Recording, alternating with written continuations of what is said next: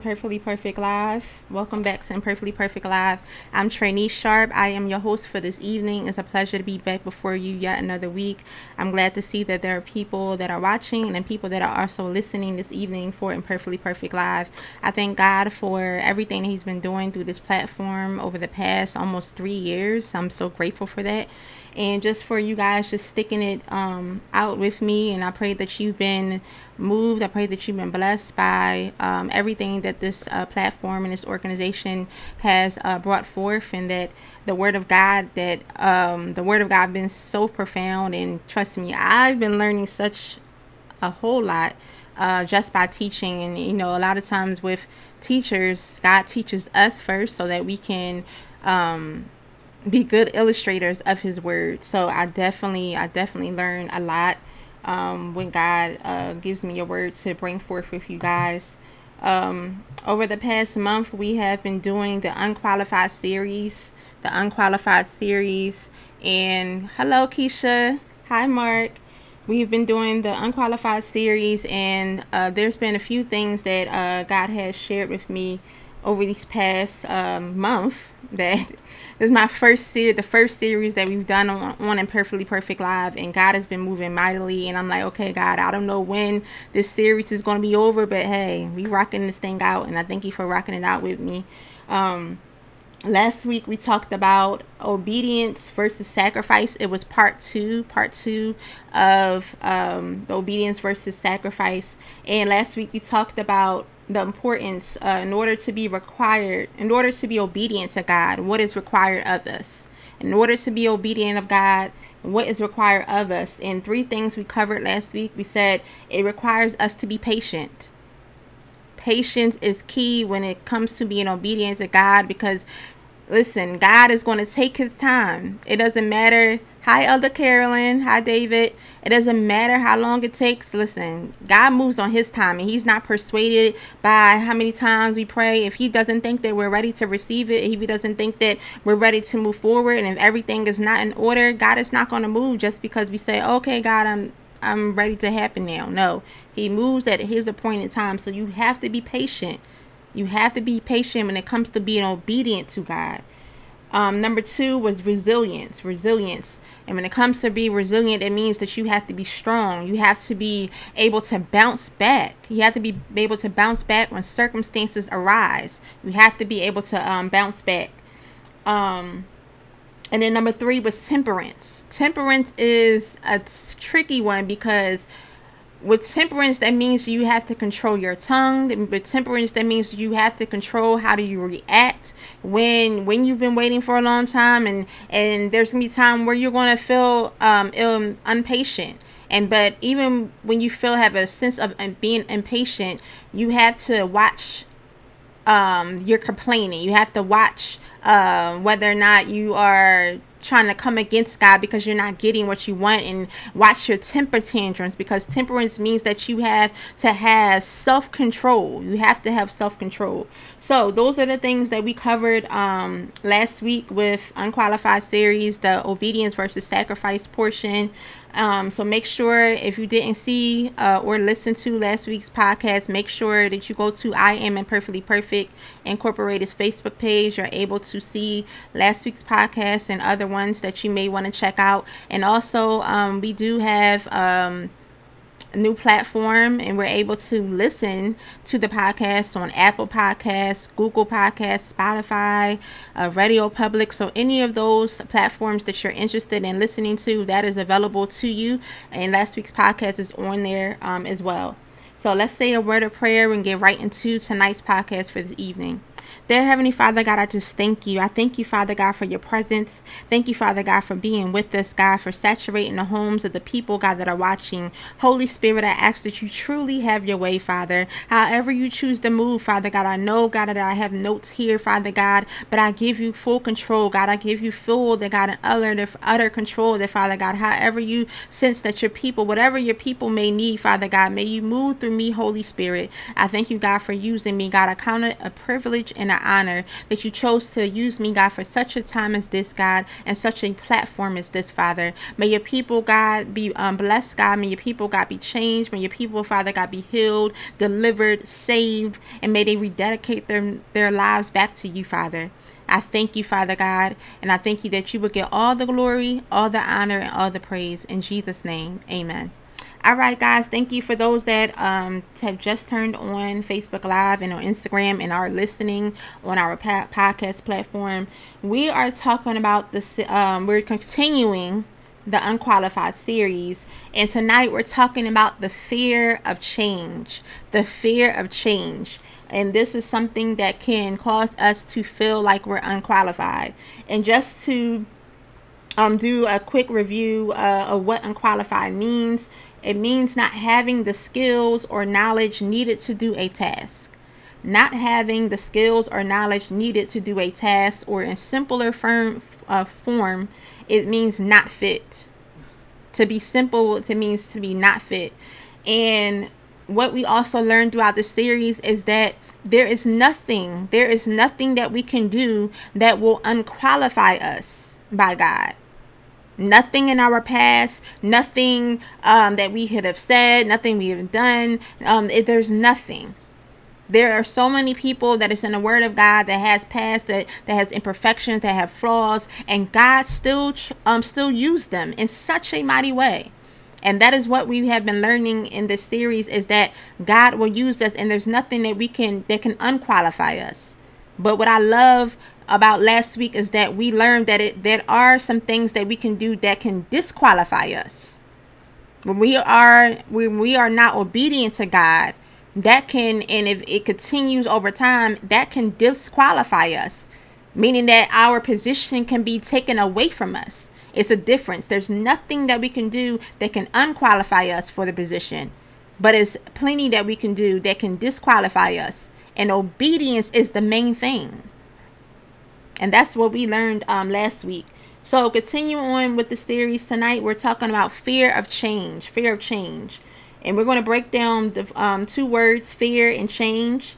First, starting with fear. Fear means be afraid of someone or something as likely to be dangerous, painful, or threatening. When you have a fear, that means you are afraid of someone or something as likely to be dangerous, painful, or threatening. What does change mean? It means to make radically different. Or in other words, transform. Transform. That means that you make a complete transformation, that you are turned, your personality, your identity is turned completely around. So if you have a fear of that means you have a fear of your identity being changed. That means that you feel like your identity or your character is being threatened. But if you're doing it for God, that means it's for the better. It means that it's for the better. Now, if you're changing for bad, that's something completely different. But the thing is, when you're changing for bad, that's pleasing to our flesh. So that's not going to be fearful for us. That's not going to be dangerous to our flesh, because our flesh loves doing bad things. Our flesh loves doing evil. But anything that goes against our flesh, it's coming against it. It's like a tug and a pull. It's a tug of war to do what's righteous. It's a tug of war to do what God has called us to do. So a lot of people walk in the fear of it because they're just like, man, this is requiring too much. We feel unqualified because we are afraid to change. Change requires us to leave everything that is not like God. Change requires us to leave everything that is not like God behind and follow Jesus. Hi, Mama T. Again, change requires us to leave everything that is not like God behind and follow Jesus. So when God shared that with me, I was like, no wonder We can be fearful of change because how many of us has been holding on to friends, has been holding on to relationships, have been holding on to bad habits, have been holding on to a location. You don't want to move out of your neighborhood because you're afraid to move forward. You're afraid of the unknown. Fear of change. That can definitely make you feel unqualified because, again, unqualified means not having the skills or knowledge needed to do a task.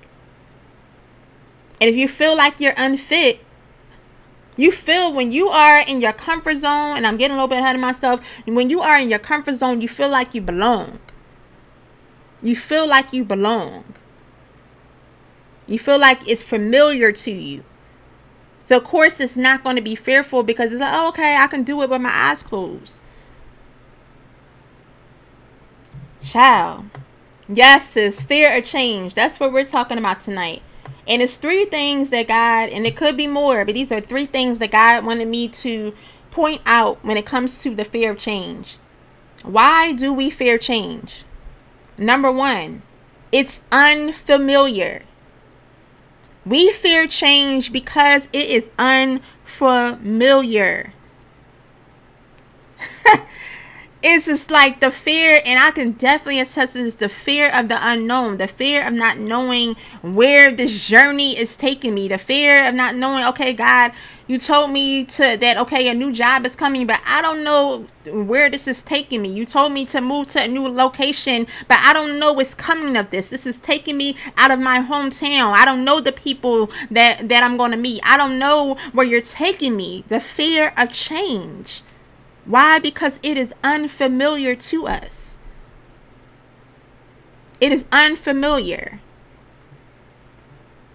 Number two, why do we fear change? Because it's risky. This one is a big one for me. It's risky. When God is requiring change in your life, it's risky. He might require you to quit a job. He might require you to take a leap of faith that you was not even prepared for. And you're saying, listen, I need you to trust me. I need you to rely on me. And it's going to require you to depend on God. It's going to require you to depend on God. And as we get into some examples of some people that God changed, you're going to see that it's going to require you to take a risk. Why? Because God is unpredictable. He's unpredictable. And that's the problem with us as human beings. We like, even though, I used to say before that I liked being unpredictable. I liked being unpredictable, but not knowing what's going to happen was scary to me. It was scary to me. And let's be honest, it's still scary to me. Let's to be like, keep it 100. It's still scary to me, to the fear of taking risk. But the difference is, it's trusting God, trusting that whatever God is leading me to do, whatever God is leading you to do, that God, okay, I know this doesn't make sense. Trust me. Nothing that God does is going to make sense to your natural mind. Nothing that God does in your life is going to make sense to your natural mind. Why? Because God likes to keep us on our toes. If we could figure, and this is as I was studying, I was like, wow, God, if we could figure out, God, if we can, okay, say for instance, God may provide for you a certain way and it might come monetary. And then when you ask God for something, you are automatically expecting God to move in that same way.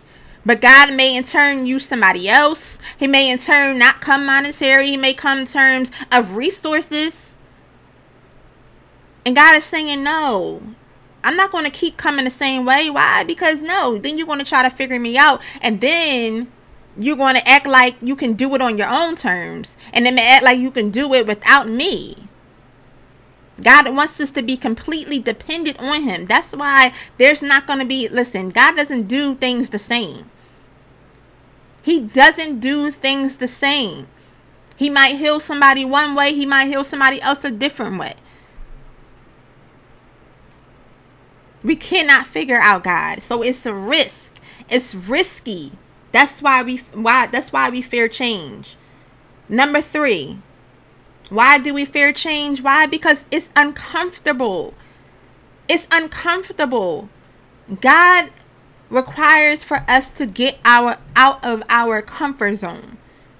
I remember starting Imperfectly Perfect, and I was like, wow. I mean, and I know a lot of people that have been following this platform know about my testimony, but I remember back in 2017, and God was just transforming me. He was changing me. He was causing me to get away from the things that were familiar to me, causing me to get away from the things that were comfortable to me, causing those things that were maybe not a risk for me, to separate myself from those things. And after I made that decision and trusted God and took that leap of faith, and I said, you know what, God, it's me and you. We rocking out this thing. You ordering my steps, and I'm rocking out with you to the end. I made that decision. And when I made the decision and he saw that I was truly for real, and I was ready to go along this journey with him, he said, all right, now I want you to start this organization called Imperfectly Perfect. And I was like, what?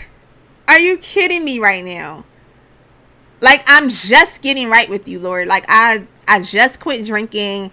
I just stopped having sex. Like, with that, and no, I'm not married. And though I'm not married, like, I just let go a lot of my friends. And you want me to start an organization called Imperfectly Perfect? I don't even know what this means. I didn't know what that means. And he was just like, I use you in spite of your imperfections. And I want you to teach others that I would do the same for them. That it doesn't matter what you have done in your past. It doesn't matter what you have said. It doesn't matter of the upbringing that you came from. I will use you, with your imperfections and all. And he told me to start that organization 2 months after I made the radical change. When you talk about change to make radically different, 2 months after I made the radical change, God said, start this organization. So yeah, it was unfamiliar to me. It was risky.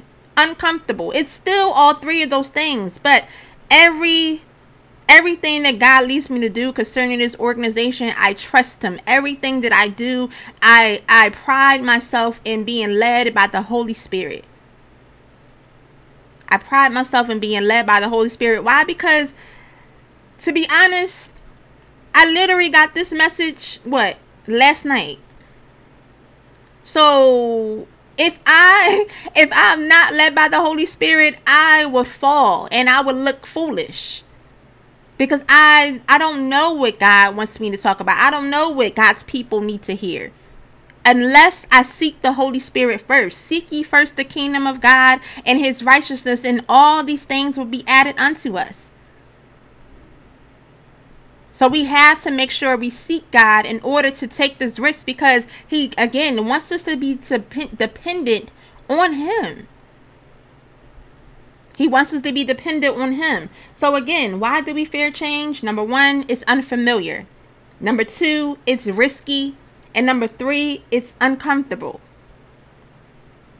God is not worried about what we did in our past. God sent his only begotten son, Jesus, to change us and make us right again.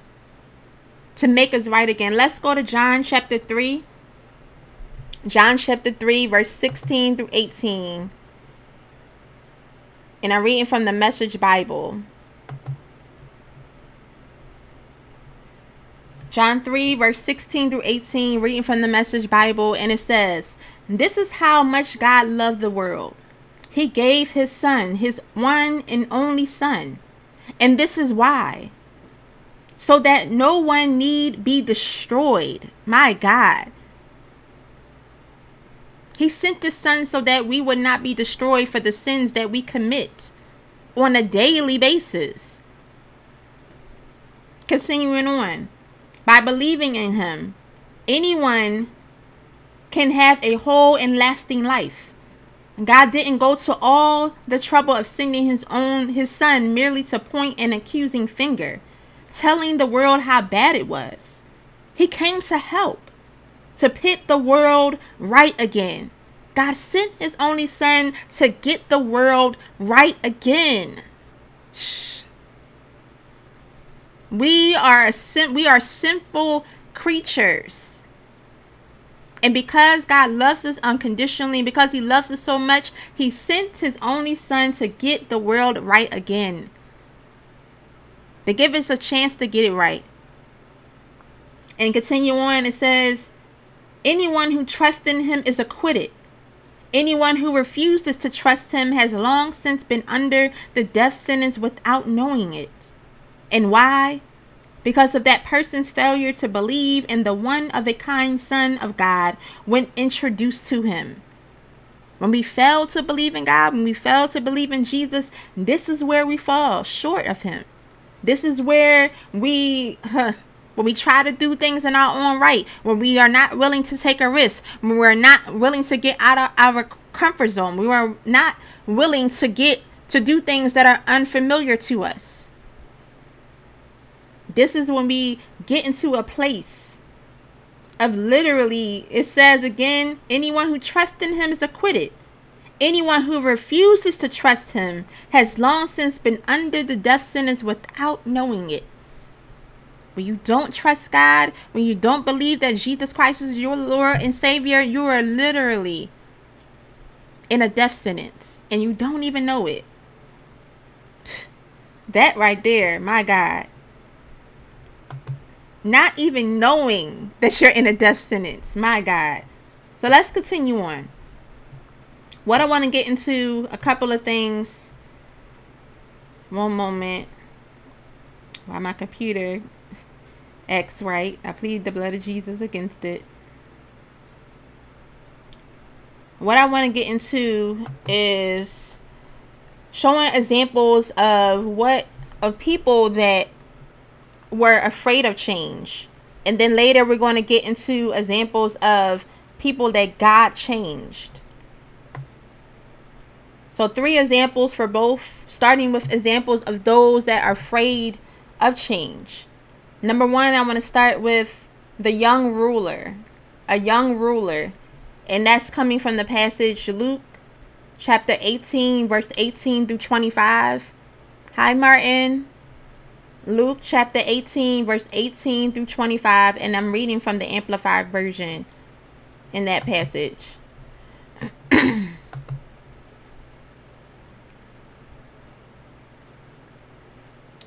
Luke 18, verse 18 through 25. The rich young ruler. Excuse me. A certain ruler asked him, "Good teacher, you who are essentially and morally good, what shall I do to inherit eternal life?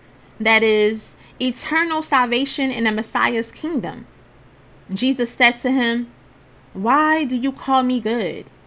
No one is essentially and morally good except God alone. You know the commandments. Do not commit adultery. Do not murder. Do not steal. Do not testify falsely. Honor your father and your mother." He replied, "I have kept all these things from my youth." When Jesus heard this, in verse 22, he says, when Jesus heard this, he said to him, "You still lack one thing. Sell everything that you have and distribute the money to the poor, and you will have abundant treasure in heaven. And come, follow me, becoming my disciple, believing and trusting in me and walking the same path of life that I walk." But when he heard these things, he became very sad, for he was extremely rich. Jesus looked at him and said, "How difficult it is for those who are wealthy to enter the kingdom of God. For it is easier for a camel to go through the eye of a needle than for a rich man who places his faith in wealth or status to enter the kingdom of God." Wow.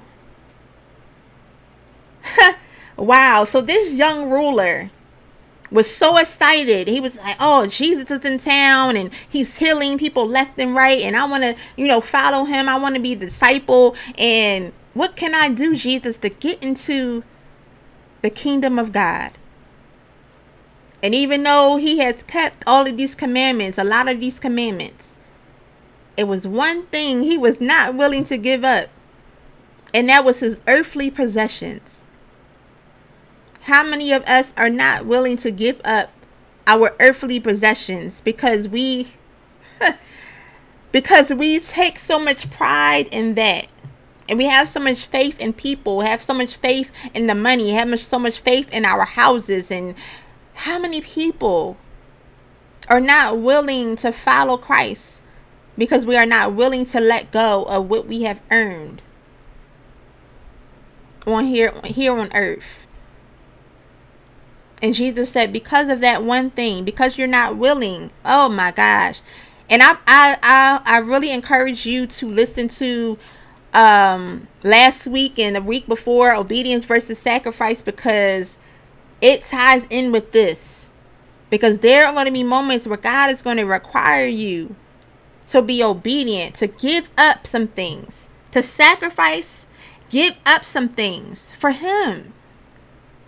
To give up some things, and not necessarily giving it up to receive things, but giving it up and say, Lord, I trust you. Why? Because you have proven yourself to be faithful, because you have proven yourself to be just, because you have proven yourself to be a way maker and a redeemer and a miracle worker. But because he had his faith in things, he couldn't trust that Jesus was going to provide for him. He couldn't trust that Jesus was going to sustain him. He couldn't trust that Jesus had him. He could not depend on Jesus. Why? Because he was depending on man. He was depending on his earthly treasures. And that's that. He was fearful of change, because he's like, wait a minute. You want me to give up all of this? How many of us have had to give up a job? Stability. Having a 9-to-5 has stability. But if God is leading you to leave that position and asking you to trust Him, how many of us are willing to do that? Not knowing how you're going to pay your bills, not knowing where your next paycheck is coming from, not knowing where God is leading you. How many people are willing to take that leap of faith? And that's why, again, it said in verse 24, it said, Jesus looked at him and said, how difficult it is for those who are wealthy to enter the kingdom of God. For it is easier for a camel to go through the eye of a needle than for a rich man who places his faith in wealth or status to enter the kingdom of God. Do we know how big a camel is? Like, no, not even trying to be funny. But a camel is huge. And Jesus is saying it's easier for a camel to go through an eye of a needle for those that sew. It's hard to get a piece of thread in a needle. And Jesus is saying in his word that it's easier for a camel to go through an eye of a needle than for a man, for a rich man, to give up his possessions. My God. Whew, fear of change. My Lord. Another example. We're talking about examples of those afraid of change. Those afraid of change. Number 2, a lot of us have heard about this, but those who follow and that read the Word of God, we heard about the story of Lot's wife. Lot's wife. And for those, I'm not even going to assume that everybody's heard of it. And this is why God has placed it on my heart with this example. Lot's wife was afraid of change. And we're going to read that in Genesis 19. Genesis 19, verse 12 through 17.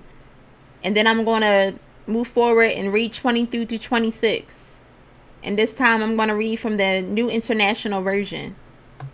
the New International Version. And just to give you a little backstory of this, the story, Lot was Abraham's nephew. He was Abraham's nephew, and Lot and it took him and his family, and they settled in Sodom and Gomorrah. And Sodom and Gomorrah was, imagine Vegas. Anybody who's been in Vegas or know about Vegas and know about the sinful things that happen in Vegas, Sodom and Gomorrah was Vegas, and probably times 2. That's how bad Sodom and Gomorrah was. Like, anything and everything went in Sodom and Gomorrah. There was no restrictions there. And so Lot took him and his family and went there. And God, listen, the thing, God doesn't play. And he really didn't play in the Old Testament. I am so happy that I am under the covenant, because Lord have mercy. God was not playing with these people back then. He was like, listen, nope. I'm taking you out. I'm taking you out. Why? Because you're being disobedient. He was taking people out, and he was in the business of destroying a land if they did not follow his commandments. So God was in the business. He said, no way, I'm wiping out Sodom and Gomorrah, because they are running amok and they are a disgrace to my name. So he was in a plan of that. But because of the prayers of Abraham, Lot's uncle, he said, you know what? Before I destroy Sodom and Gomorrah, before I destroy them, I'm going to make sure that Lot and his family are free from there. So he sent 2 of his representatives to make sure that they got out of there before they destroy Sodom and Gomorrah. So with all of that being said, let's read, starting with, what did I say again? Starting with 12 through 17. And then we're going to move on to 23 through 26 in a New International Version. So the two representatives went there to go get Lot and his family out of Sodom and Gomorrah. So starting with verse 12, it says, the 2 men said to Lot, do you have anyone else here, sons-in-law, sons or daughters, or anyone else in the city who belongs to you? Get them out of here, because we are going to destroy this place. The outcry to the Lord against his people is so great that he has sent us to destroy it. So Lot went out and spoke to his sons-in-law, who were pledged to marry his daughters. He said, hurry and get out this place, because the Lord is about to destroy the city. But his sons-in-law thought he was joking. They thought it was a joke. Verse 15 says, with the coming of dawn, the angels urged Lot, saying, hurry. Take your wife and your 2 daughters who are here, or you will be swept away when the city is punished. When he hesitated, the men grasped his hand in the hands of his wife and of his 2 daughters, and led them safely out of the city. For the Lord was merciful to them. As soon as they had brought them out, one of them said, flee for your lives. Don't look back, and don't stop anywhere in the plain. Flee to the mountains, or you will be swept away.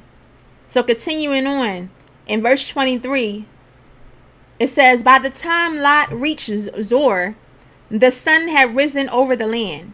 Then the Lord rained down burning sulfur on Sodom and Gomorrah from the Lord out of heavens. Thus he overthrew those cities and the entire plain, destroying all those living in the cities, and also the vegetation in the land. But Lot's wife looked back, and she became a pillar of salt. My God. The instructions that the 2 men gave Lot and his family was simply, don't look back.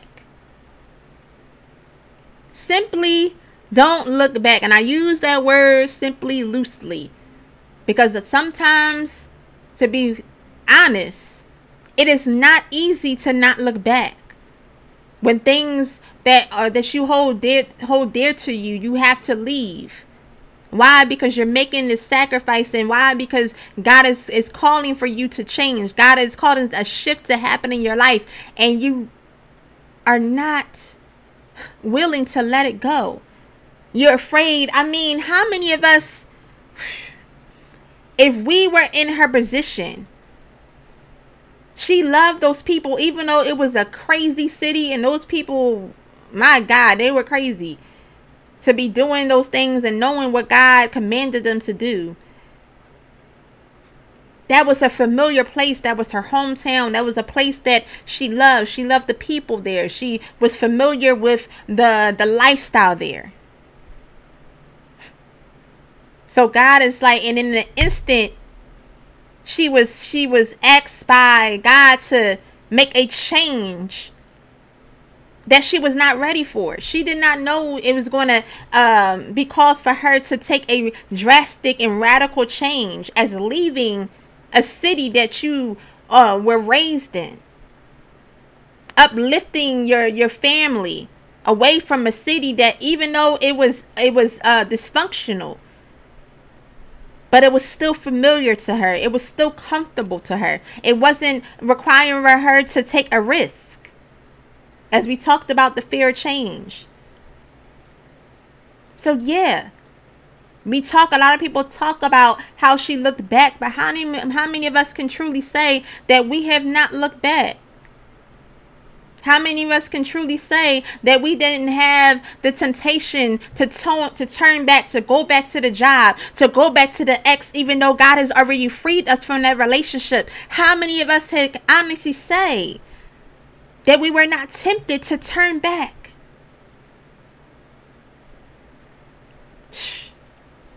Listen, and the only reason why a lot of us have not received or reaped the repercussions of it, why? Because we are under the covenant. Because we are under the covenant, we have the freedom to repent. Because we are under the covenant, we have the freedom to ask God for forgiveness. They didn't have that back then. They didn't have it.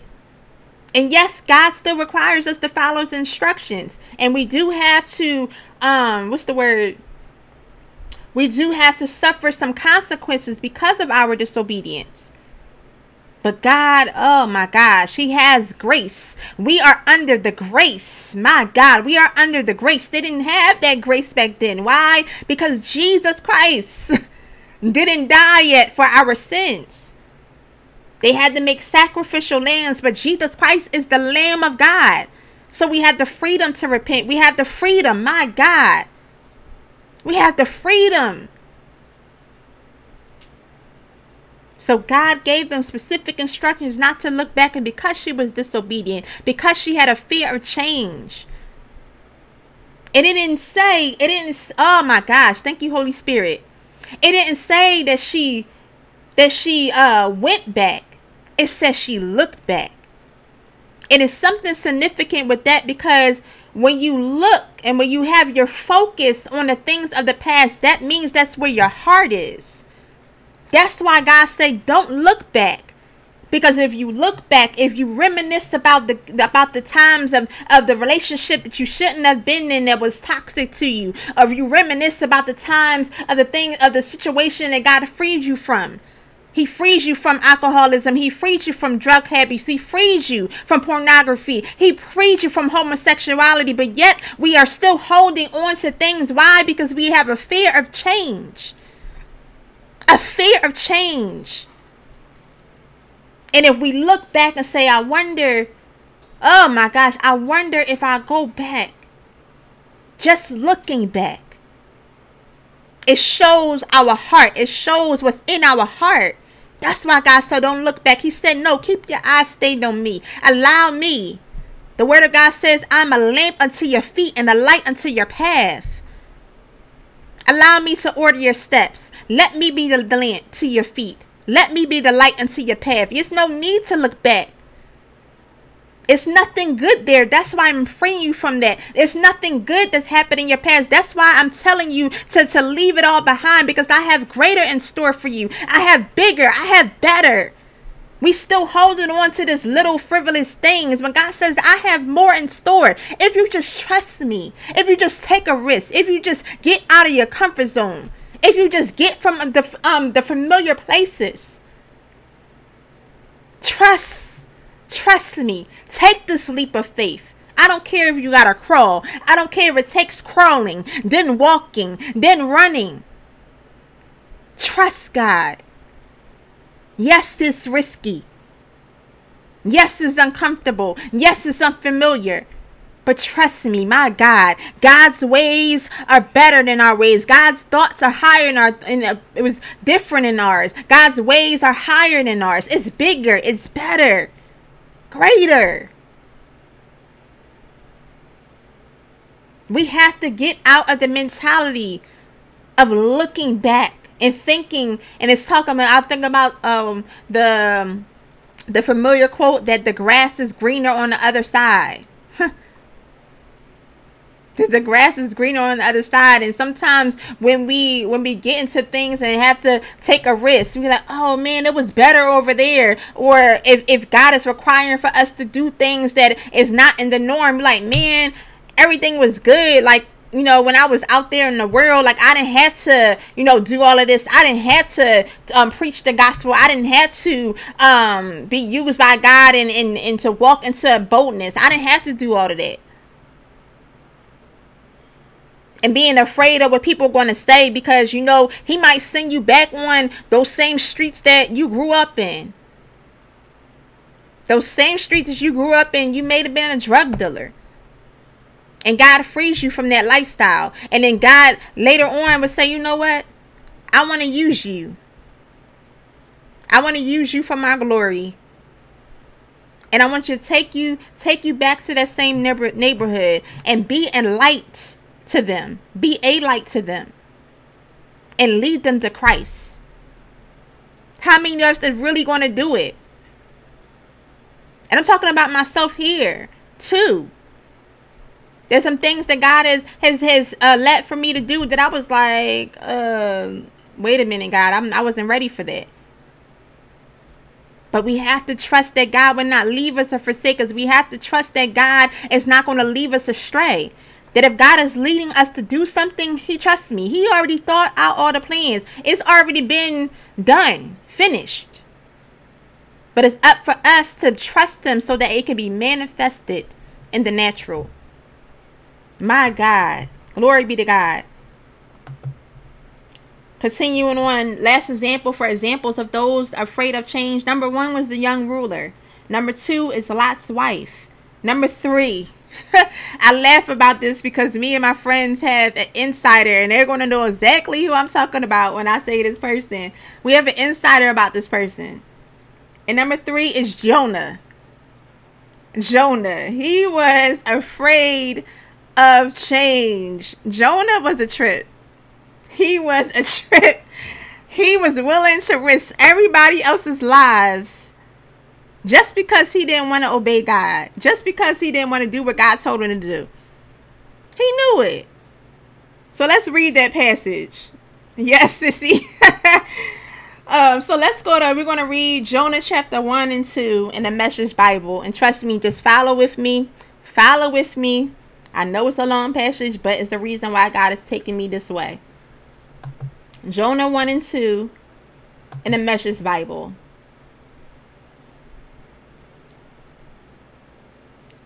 And it says, running away from God. One day long ago, God's word came to Jonah, Amitai's son. Up on your feet and on your way to the big city of Nineveh. Preach to them. They're in a bad way, and I can't ignore it any longer. But Jonah got up and went the other direction to Tarshish, running away from God. He went down to the port of Joppa and found a ship headed for Tarshish. He paid the fare and went on board, joining those going to Tarshish, as far away from God as he could get. Jonah was like, listen, I ain't doing that. I'm going far away. I'm going to Tarshish. Forget all of that. I'm not going to Nineveh. Verse 4 says, but God sent a huge storm at sea, the waves towering. The ship was about to break into pieces. The sailors were terrified. They called out in desperation to their gods. They threw everything they were carrying aboard to lighten the ship. Meanwhile, Jonah had gone down into the hold of the ship to take a nap. He was sound asleep. While all this is going on, my God, the captain came to him and said, what's this? Sleeping? Get up. Pray to your God. Maybe your God will see we're in trouble and rescue us. Then the sailors said to one another, let's get to the bottom of this. Let's draw straws to identify the culprit on the ship who's responsible for this disaster. So they drew straws. Jonah got the short straw. Oh my gosh. Like, God was like, listen, you trying to run, but listen, I'm about to expose you right in front of these people. He got the short straw. My God. Then it said in verse 8, then they grilled him. Confess. Why this disaster? What is your work? Where did you come from? What country? What family? He told them, I'm a Hebrew. I worship God, the God of heaven who made sea and land. Verse 10 says, at that, the men were frightened, really frightened, and said, what on earth have you done? As Jonah talked, the sailors realized that he was running away from God. They said to him, what are we going to do with you to get rid of this storm? By this time, the sea was wild, totally out of control. Jonah said, throw me overboard into the sea. Then the storm will stop. It's all my fault. I'm the cause of the storm. Get rid of me and you'll get rid of the storm. But no, the men tried rowing back to shore. They made no headway. The storm only got worse and worse, wild and raging. Then they prayed to God. Oh God, don't let us drown because of this man's life, and don't blame us for his death. You are God. Do what you think is best. They took Jonah and threw him overboard. Immediately the sea was quieted down. They was like, listen, we getting rid of Jonah because this sea is not letting down, and we can't risk holding him on this boat any longer. Verse 16, the sailors were impressed, no longer terrified by the sea, but in awe of God. They worshiped God, offered a sacrifice, and made vows. Holy Spirit. Just noticing in this passage is that before, these people were praying to their gods, not God. They were praying to their gods, asking for change, but nothing was taking place. But soon as they knew that Jonah prayed to the only God, the true and living God, and they seen that God was this powerful, they was like, listen, we don't got time to be praying to our gods. We got to pray to the true and living God. So they turned from their wicked ways, and they turned from their wicked ways and started praying to the true and living God. And even though Jonah got thrown overboard, and when they seen that now the sea was now calm, they was like, wow. They was in awe of God. They was like, he is the true and living God. They started worshiping God, offered a sacrifice, and made vows. My God. So even in the midst of Jonah's disobedience, people still got saved. People still got saved, even out of his disobedience. Jonah was called to be an evangelist. Jonah was called to be an evangelist.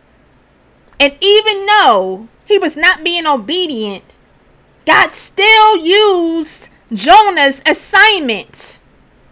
He still used Jonah's assignment, and people still were saved.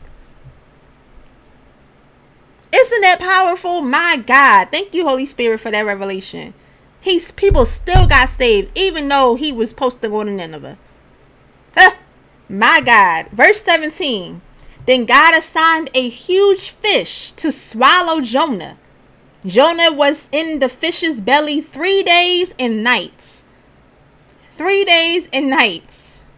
Something about the number 3. But that's a whole nother message. Let's continue on in chapter 2 of Jonah, chapter 2 in a Message Bible, at the bottom of the sea.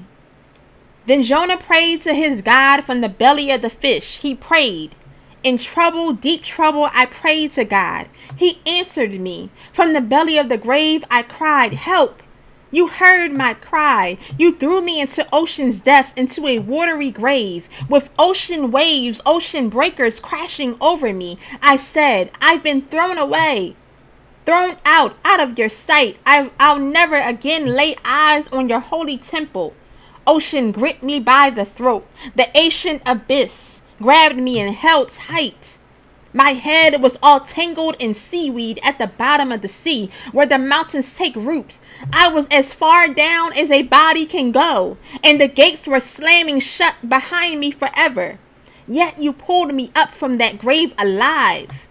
Oh God, my God, when my life was slipping away, I remembered God. And my prayer got through to you, made it all the way to your holy temple. Those who worship hollow gods, God frauds, walk away from their only true love. But I'm worshiping you, God, calling out in thanksgiving. And I'll do what I promised I do. Salvation belongs to God. Then God spoke to the fish, and it vomited up Jonah on the seashore. My God. So in Jonah 1, Jonah was disobedient to God, knowing he was supposed to go to Nineveh, but he went to Tarshish. And then after he got thrown overboard, God caused a whale to swallow him up. And in that, he had, for 3 days and 3 nights, Jonah was still tossing and turning with God and wrestling with God on whether or not he was going to truly surrender his life completely to God. But even during that time, even though it was a fight, Jonah repented. He repented. God gave Jonah a second chance. He gave Jonah a second chance. And listen, this is where the term favor is not fair. It ain't fair. Because just like in those first 2 examples, I talked about the young ruler, how he didn't want to leave his possessions. He didn't get favor in that. He didn't want to turn away from that. Lot's wife didn't get favor. She didn't follow instructions. She turned into a pillar of salt. But Jonah, he disobeyed God, ran away, caused people to be in danger, even after being thrown overboard. Jonah could have drowned. But yet Jesus, my God, yet God gave him grace. And this was before the covenant. This is before grace. But yet God still showed favor to Jonah. Favor is not fair. He allowed him to be swallowed up in a whale and not be eaten. Let's ponder on that. Like, he was swallowed by a whale and was not eaten for 3 days and 3 nights. He allowed Jonah to get his act together in that nasty mouth of that whale. He repented. And he asked God to forgive him, to give him another chance. And God granted him his request. Whew. My God. Listen, I don't know about you, but this is blessing me. That God, oh my gosh, even when we make a mistake, even when we turn our back on God, even when we don't follow his instructions, God still gives us another chance. Why? Because his love is unconditional. And sometimes favor is not fair. We're wondering why, some people have chances and other people don't. It's not meant for us to try to understand it in our natural mind. God shows some people favor and he doesn't to others. It's just, I don't know how else to explain that. Favor is not fair. So what I want to get into, and prayerfully we'll be able to finish it this week. If not, we'll continue it. Yes, it's the 72 hours in a fish's belly. Woof.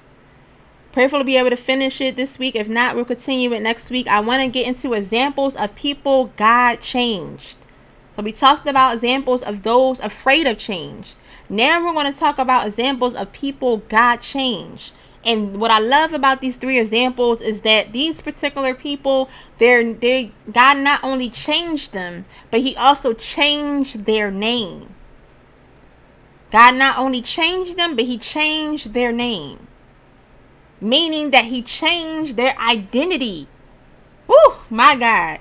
So number one, we talked about this person a couple of weeks ago in another part of this series. Jacob was, his name was changed to Israel. Jacob's name was changed to Israel. So we're going to go to Genesis chapter 32, verse 24 through 28. Genesis 32, verse 24 through 28. And I'm going to be reading from the Amplified Version with this passage.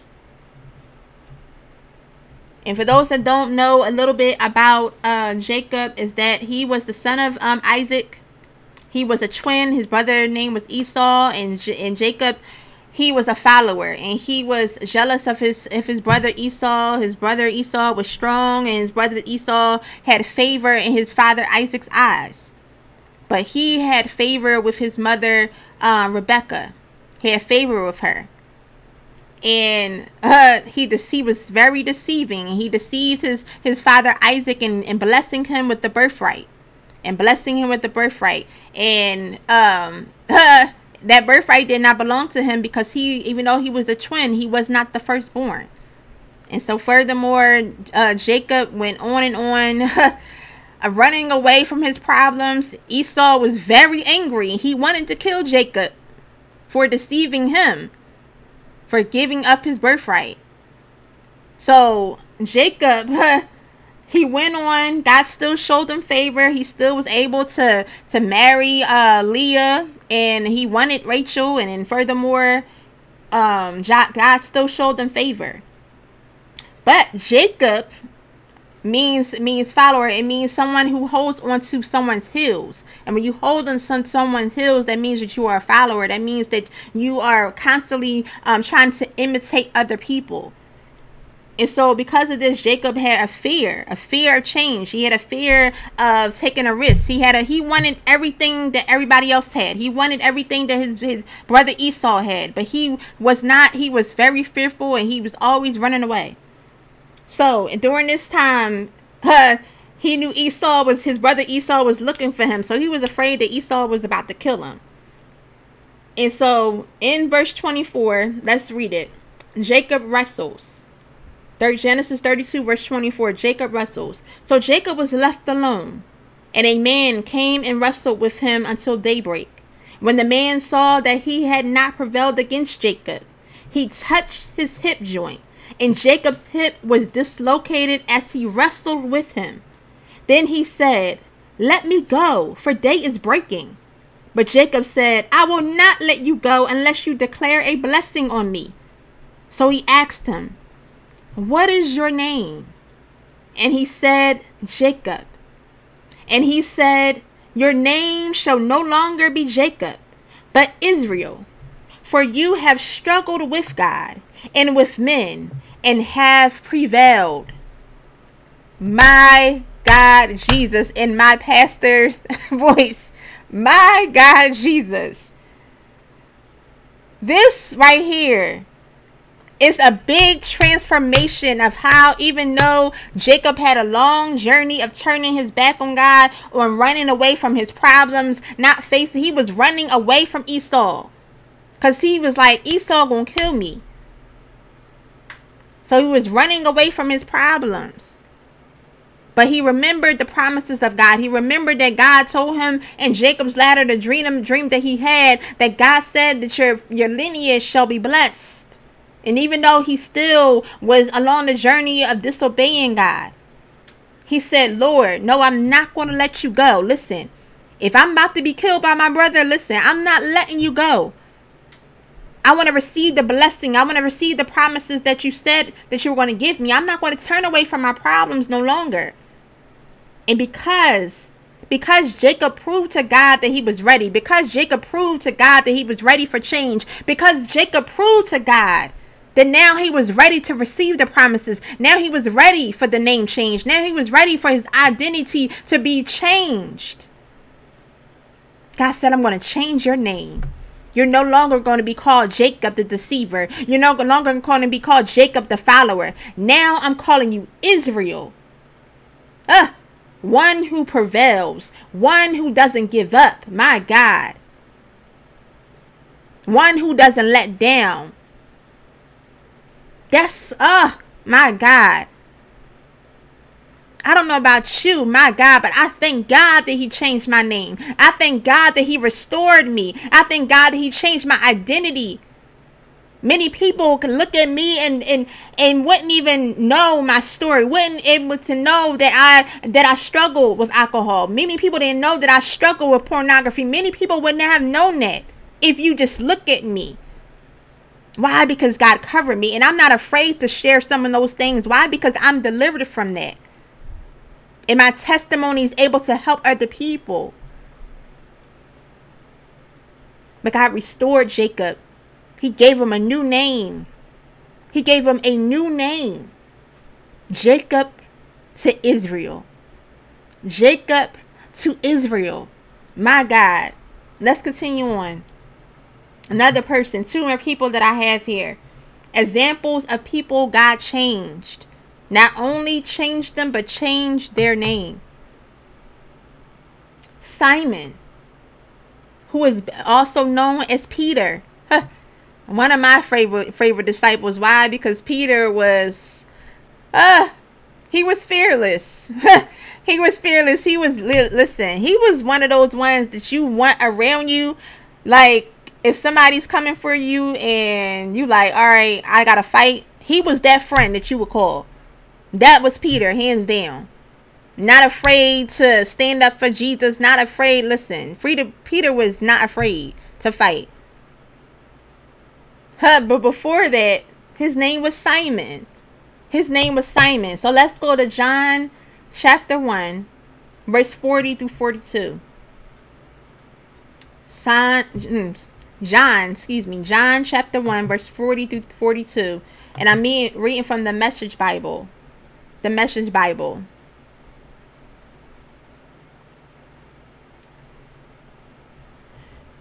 And during this time, this is when Jesus was first came on the scene, and he started building. People started following as disciples, and this was after John the Baptist had baptized Jesus, and people started seeing him, seeing the greatness of Jesus, and they started wanting to follow him. Disciples means a follower of Christ. So, verse 40 says, Andrew, Simon Peter's brother, was one of the two who heard John's witness and followed Jesus.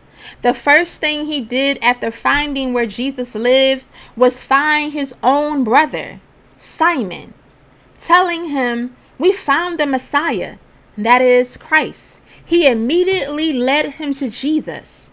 Jesus took one look up and said, you're John's son, Simon. From now on, your name is Cephas, or Peter, which means rock. My God. So Jesus changed Simon's name to Peter, which means rock. We think about a rock. We think about, okay, somebody that you could depend on. Somebody who's solid. Somebody who's is steadfast. Somebody who is has strength. A rock is strong. A rock. Oh my God. Thank you, Holy Spirit. A rock is strong. A rock is oh my God. You can depend on it because Jesus is the solid rock. We can depend on Jesus. We can trust Jesus. So the fact that that Jesus changed Simon's name to rock said a lot about Peter. Said a lot. It said a lot about his identity. And even though Peter struggled with his anger issues, that's a whole nother thing. He was imperfectly perfect, as we all are. But Jesus said, I'm going to call you rock. I'm going to call you rock. Because you're strong. You're dependable. Huh. My God. Last example. Last example. Examples of people God changed. We talked about Jacob to Israel. Number 2, we talked about Simon to Peter. And number 3, Saul to Paul. Saul to Paul. And just a disclaimer about this is that the difference between, because it's not really proved, and not unless somebody can prove me wrong, it's not really proved that that Paul's name was actually changed from Saul. It's just like, okay, my name is Trainee, but my nickname is Trey. So Paul was called Saul or Paul. It was just like whichever name you wanted to choose to call him. But what I loved about Paul is, oh my gosh, it was like one of the ultimate transformations. He went from a Christian slayer to to saving people and causing people to convert to Christianity. He went from slaying Christians to leading Christians. My God, how you go from murdering Christians to leading Christians to the body of Christ, to leading them, letting them know about the gospel of Jesus Christ. So we're going to read that. We're going to read Acts chapter 9, verse 1 through 19. Acts chapter 9, 1 through 19 in the Message Bible. And then I'm going to show you 13, verse 9. So let's read that. Acts 9, verse 1 through 9. In the Message Bible. The blinding of Saul. All this time Saul was breathing down the necks of the master's disciples, out for the kill. He went to the chief priests and got arrest warrants to take to the meeting places in Damascus, so that if he found anyone there belonging to the way, whether men or women, he could arrest them and bring them to Jerusalem. He set off. When he got to the outskirts of Damascus, he was suddenly dazed by a blinding flash of light. As he fell to the ground, he heard a voice, "Saul, Saul, why are you out to get me?" He said, "Who are you, Master?" "I am Jesus, the one you're hunting down. I want you to get up and enter the city. In the city, you'll be told what to do next." His companions stood there dumbstruck. They could hear the sound but couldn't see anyone. While Saul, picking himself up off the ground, found himself stone blind. My God, they had taken him by the hand and led him into Damascus. He continued blind for 3 days. There go that number 3 again. Wow, my God. It's something about transformation in the number 3. Whew, that's a whole nother message, but I just keep seeing this number 3 in all of these examples.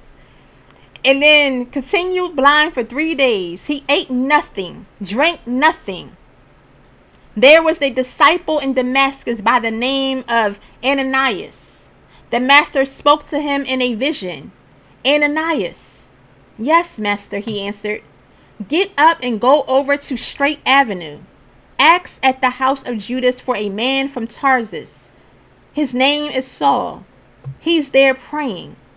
He has just had a dream in which he saw a man named Ananias enter the house and lay hands on him so he could see again." Ananias protested, "Master, you can't be serious. Everybody's talking about this man and the terrible things he's been doing, his reign of terror against your people in Jerusalem. And now he's shown up here with papers from the chief priests that give him a license to do the same to us." But the master said, "Don't argue. Go. I have picked him as my personal representative to non-Jews and kings and Jews, and now I'm about to show him what he's in for the hard suffering that goes with Job. So Ananias went and found the house, placed his hands on blind Saul, and said, "Brother Saul, the master sent me, the same Jesus you saw on your way here. He sent me so you could see again and be filled with the Holy Spirit." My God. No sooner were the words out of his mouth than something like scales fell from Saul's eyes. He could see again. He got to his feet, was baptized, and sat down with them to a hearty meal. Wow, wow, wow. He went from slaying Christians to being baptized and being filled with the Holy Spirit. My God. And then later on, if you read the Word of God, take time to read the book of Acts. Take time to read the book of Acts and even Romans, and you'll be able to see how God uses Paul mightily as an apostle, and leading others to Christ, and teaching others how to be apostles, teaching others how to share the gospel of Jesus Christ, leading others to be saved. So you see, my God, how God can change your life. He can turn it around. We all have imperfections. We all have a past. And yeah, a lot of us may feel unqualified, but again, there is nothing that can unqualify us. That can unqualify us. Our past cannot unqualify us. So I want to encourage you that it's no excuses that we can make of why we are not following God, why we are not allowing God to use us. Yeah, we may not have the education. Yeah, we might not have the finances. Yeah, we might not have the status. Yeah, we might not look a certain way. That does not matter. Yeah, we might not can write. We might can't dance. We might don't know how to write a business plan. All of that doesn't matter. Why? Because if God is leading you to do something, is God is leading you to change? Is God is leading you to go to a new place in Him? Trust me, God thought about all of that. But we have to put our trust in Him. We have to know that God is leading us to change, that God will be a lamp unto our feet and a light unto our path. He will order our steps. But we have to depend on Him. But if we keep trusting in man, if we keep trusting in our possessions, if we keep having faith in our earthly things and allowing fear to cripple us, we will find ourselves at the same place, in a place of being stuck and no progress, not reaching anywhere, wondering why we are still at the same position, why we are still making the same money. Why? Because we can't be successful without Jesus. People are like, oh, well, there's a Beyonce and there's Jay-Z and all these celebrities. That's not, thank you, Holy Spirit. That's not what God looks at as success. Success is not being famous. Success is fulfilling God's purpose for your life. That's what success is. Yeah, you see people and you have these idols and people that don't follow Christ. That's not success. Success is following what God has instructed you to do. Success is having the feeling and having the satisfaction that I am fulfilling the work of God, of knowing that I'm following God, and knowing that I took a risk. And even though it doesn't make sense to my natural mind, God, I know that you led me this way. God, you gave me the confirmation. God, you are instructing me. And as I'm following God, I start seeing things being manifested. I start seeing Him opening doors. I start seeing how He's sustaining me. I start seeing how He's prepaid my bills even though I'm unemployed. I start seeing how He's downloading unto me fresh insight and revelation to be an author. This is my testimony. What has He done for you? In the midst of this pandemic, in the midst of the storm, in the midst of racial injustice, what has God done for you? Why? Because you trusted Him. Why? Because you took a leap of faith. Why? Because you stood and you did not allow yourself to be easily dismayed. You did not allow yourself to turn away from the things of God because it was unfamiliar, because it was risky, because it was uncomfortable. All of those things, but yet you took a leap of faith. Yet you said, God, I trust you. You're causing change to take place in my life. And I know it's going to be for the greater good for me. Why? Because God, you want what's best for me. You want what's best for me. You have greater in store for me. You have greater in store for me. Thank you, cousin. I love you. You have greater in store for me. This is what God wants. I know it's scary. I know it's unfamiliar. I know it's risky, but trust me, from experience, it is better for you to follow God than for you to turn and look back at your past, as it is better than your future. It's so much better. Yeah, you might have to take a pay cut. But listen, God may have had you to turn away from that job because it wasn't giving you peace. And even though you were making a lot, you were stressed out. You were worried. You didn't have a peace of mind. So God said, you know what? You might have to take a pay cut, but you're going to be happier in this position.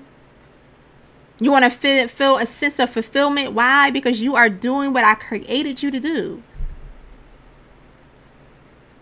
That's greater. And listen, trust me, God is in control. I said all of this to say, trust God. Keep the faith. It may require you to take a risk, but if God is leading you to do it, then be obedient. If God is leading you to do it, follow him. You may not know where it's going. It may be unknown to you. But if you keep following him, sooner or later, you will see exactly why he led you this direction. And trust me, it is for your good. It is for your good to fulfill God's purpose for your life. My God. Oh, hallelujah. Thank you, Jesus. Hallelujah. Hallelujah. Maharabasi. Mohorabasakaya harabasiya. Meshokoya harabasi. Ekurabasakaya. Father God, I thank you. God, I thank you, God, for everybody that is watching right now. God, that may be listening right now, Father. Holy Spirit, I ask that you would touch us. Touch them, God, in a mighty way, God. Many of us, God, have had a fear of change. We have had a fear of change, God. Things that have taken place in our lives, God. We may have struggled in our finances. We may have struggled with rejection. We may have struggled with abandonment. So it's caused us, Father God, to have a fear of change. It's caused us, God, to have a fear, God, to take risks. But Holy Spirit, I ask, God, you would touch our hearts. Cause our minds to be renewed. Cause us, Father God, to not look unto the things of this world. Cause us, God, to not look unto man. Cause us not to put our trust, God, into worldly possessions. But Holy Spirit, I ask that you will cause us, Father God, to at least have faith. To at least have faith as small as a mustard seed. If we just have faith as small as a mustard seed, Father God, I thank you. I thank you, Holy Spirit, that you are moving mountains, Father God, out of the way. You're moving mountains, God, of depression. You're moving mountains, God, of poverty. You're moving mountains out of the way, Father. Holy Spirit, I come against everything that is blocking us, God, from fulfilling your will. I come against everything, God, is causing us our mental state, God. I pray over our minds, God. Everything, every negative thought that the enemy has planted in our minds, God, to convince us, Father God, to not fulfill your work, to convince us, God, to stay at a place of being stuck, to stay at a place of being complacent. Father God, I bind it in the mighty name of Jesus, God, as you remove everything that is not like you out of the way, regardless of whether or not it may be a relationship. relationship. It may be a friendship. It may be, Father God, us causing us to have to take a leap of faith of moving and relocating, God, to another city or another state, Father. Whatever it is that we have to do, God, give us the strength to do it, God. Give us, God, the strength, God, to push forward. Give us the strength, that Father God, to trust you, God, to take that leap of faith, to walk, that Father God, that narrow path, God. Holy Spirit, because God, if you're leading us the direction, then Father God, you have our best interest at heart. God, you know what tomorrow brings. You know what our future holds. So Father God, I thank you. I thank you, Father. I thank you, Father God, that as we take that leap of faith, God, I thank you, God, for the favor that, God, that you will show us. I thank you, Father God, that the blessings that you will give us, Father God, because we took that leap of faith, because, God, we said, God, I don't know where this is going. I don't know where you're leading me, God, but I trust you. Why? Because you've been faithful. Why, God? Because you've been loyal. Why, God? Because you're a miracle worker. Why, God? Because you're a promise keeper. Why, God? Because you're a healer. Why, God? Because you are a deliverer, God. Because of you, Father God, I have life and I have eternally. So, Father God, whatever it is you want me to do, God, I will do it. Because if it wasn't for you, God, I wouldn't have life. I wouldn't have breath in my body, God. So I trust you with my life. I surrender my life unto you, God. Whatever it is that you want me to do, God. Let that be our commitment. Let there be our stance, Father. That we trust you with our whole hearts. That we trust you with everything that is in us, oh God. Holy Spirit, we thank you that you're lifting us up. We thank you, God, that you're helping us along the way. Thank you, Father God, that starting today, God, we will not look back.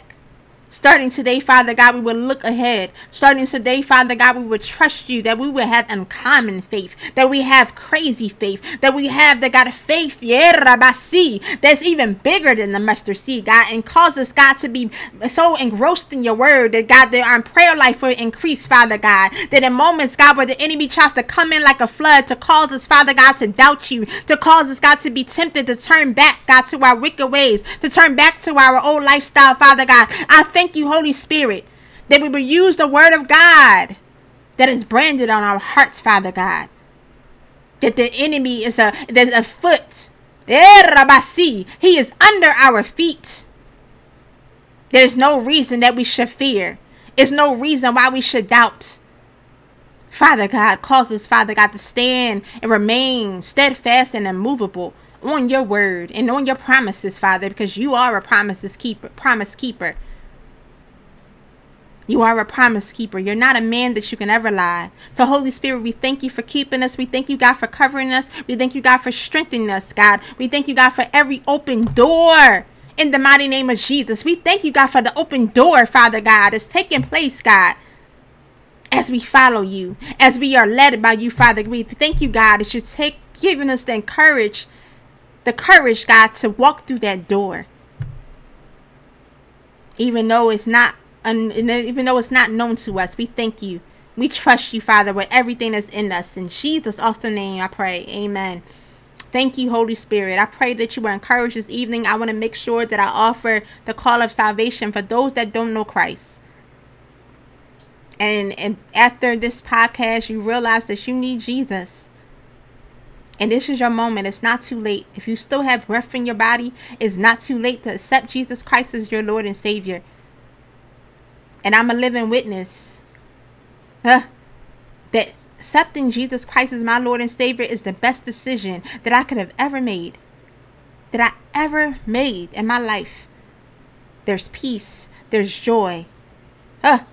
He's my provider. He's my way maker. He's my redeemer. He's my rock. He's my helper. He's my father. He's my friend. And the same way he's that, all of that to me, he can be the same for you if you let Jesus into your life. And it's as simple as saying this prayer right with me. Say, Lord Jesus, I realize I'm a sinner. I realize, Jesus, I need you in my life. I need you in my life. I believe in my heart. I confess with my mouth that you died on the cross for my sins. Thank you, Jesus, for dying on the cross for me. Thank you, Jesus, for making sure that I have eternal life. Wash me, make me whole, renew my mind. I commit myself to serving you for the rest of my life. In Jesus' name, amen. If you say that prayer, welcome to the body of Christ. Welcome to the body of Christ. This is the best decision that you ever made. Guess what? This is the start of your new life. You are now a new creature. Your name has been changed. Your name has been changed. Hey, glory. You are now a son or daughter of the Most High God. You're now a son of the Most High God or daughter of the Most High. Your name has been changed. And for those of you that strayed away from God and you realize that, oh my gosh, that you may have been like Jonah.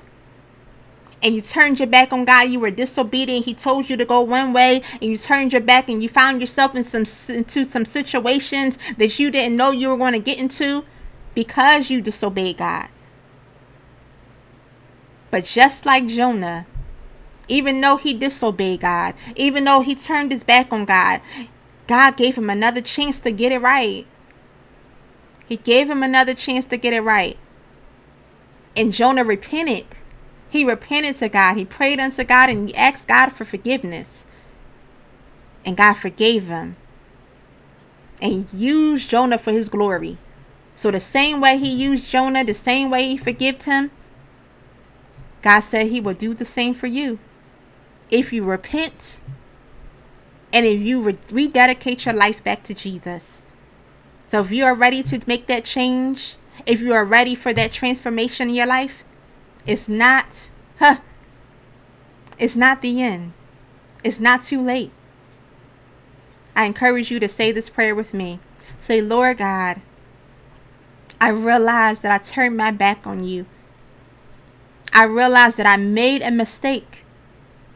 And Jesus, I am ready to come back. I'm ready to rededicate my life back to you. Jesus, I ask that you forgive me. Forgive me of turning my back. Forgive me of straying away. Thank you, Jesus, for giving me another chance. I believe that you died on the cross for my sins. God, you've proven to me that you are faithful. You've proven to me, Jesus, that you are my Savior. So Jesus, thank you for giving me another chance. I commit myself to you and I surrender and I will serve you for the rest of my life. In Jesus' name, amen. If you prayed that prayer, welcome back into the body of Christ. This is a new day, a fresh start. Move forward. Forgive yourself. Why? Because Jesus has already forgiven you. I love you. I pray that you were encouraged. Continue to pray, continue to not let down. I know it's not easy, but it's important that you don't give up and continue to look forward because trust me, God has greater in store for you. So until next time on A Perfectly Perfect Live, I will see you guys next week. Love you. Bye.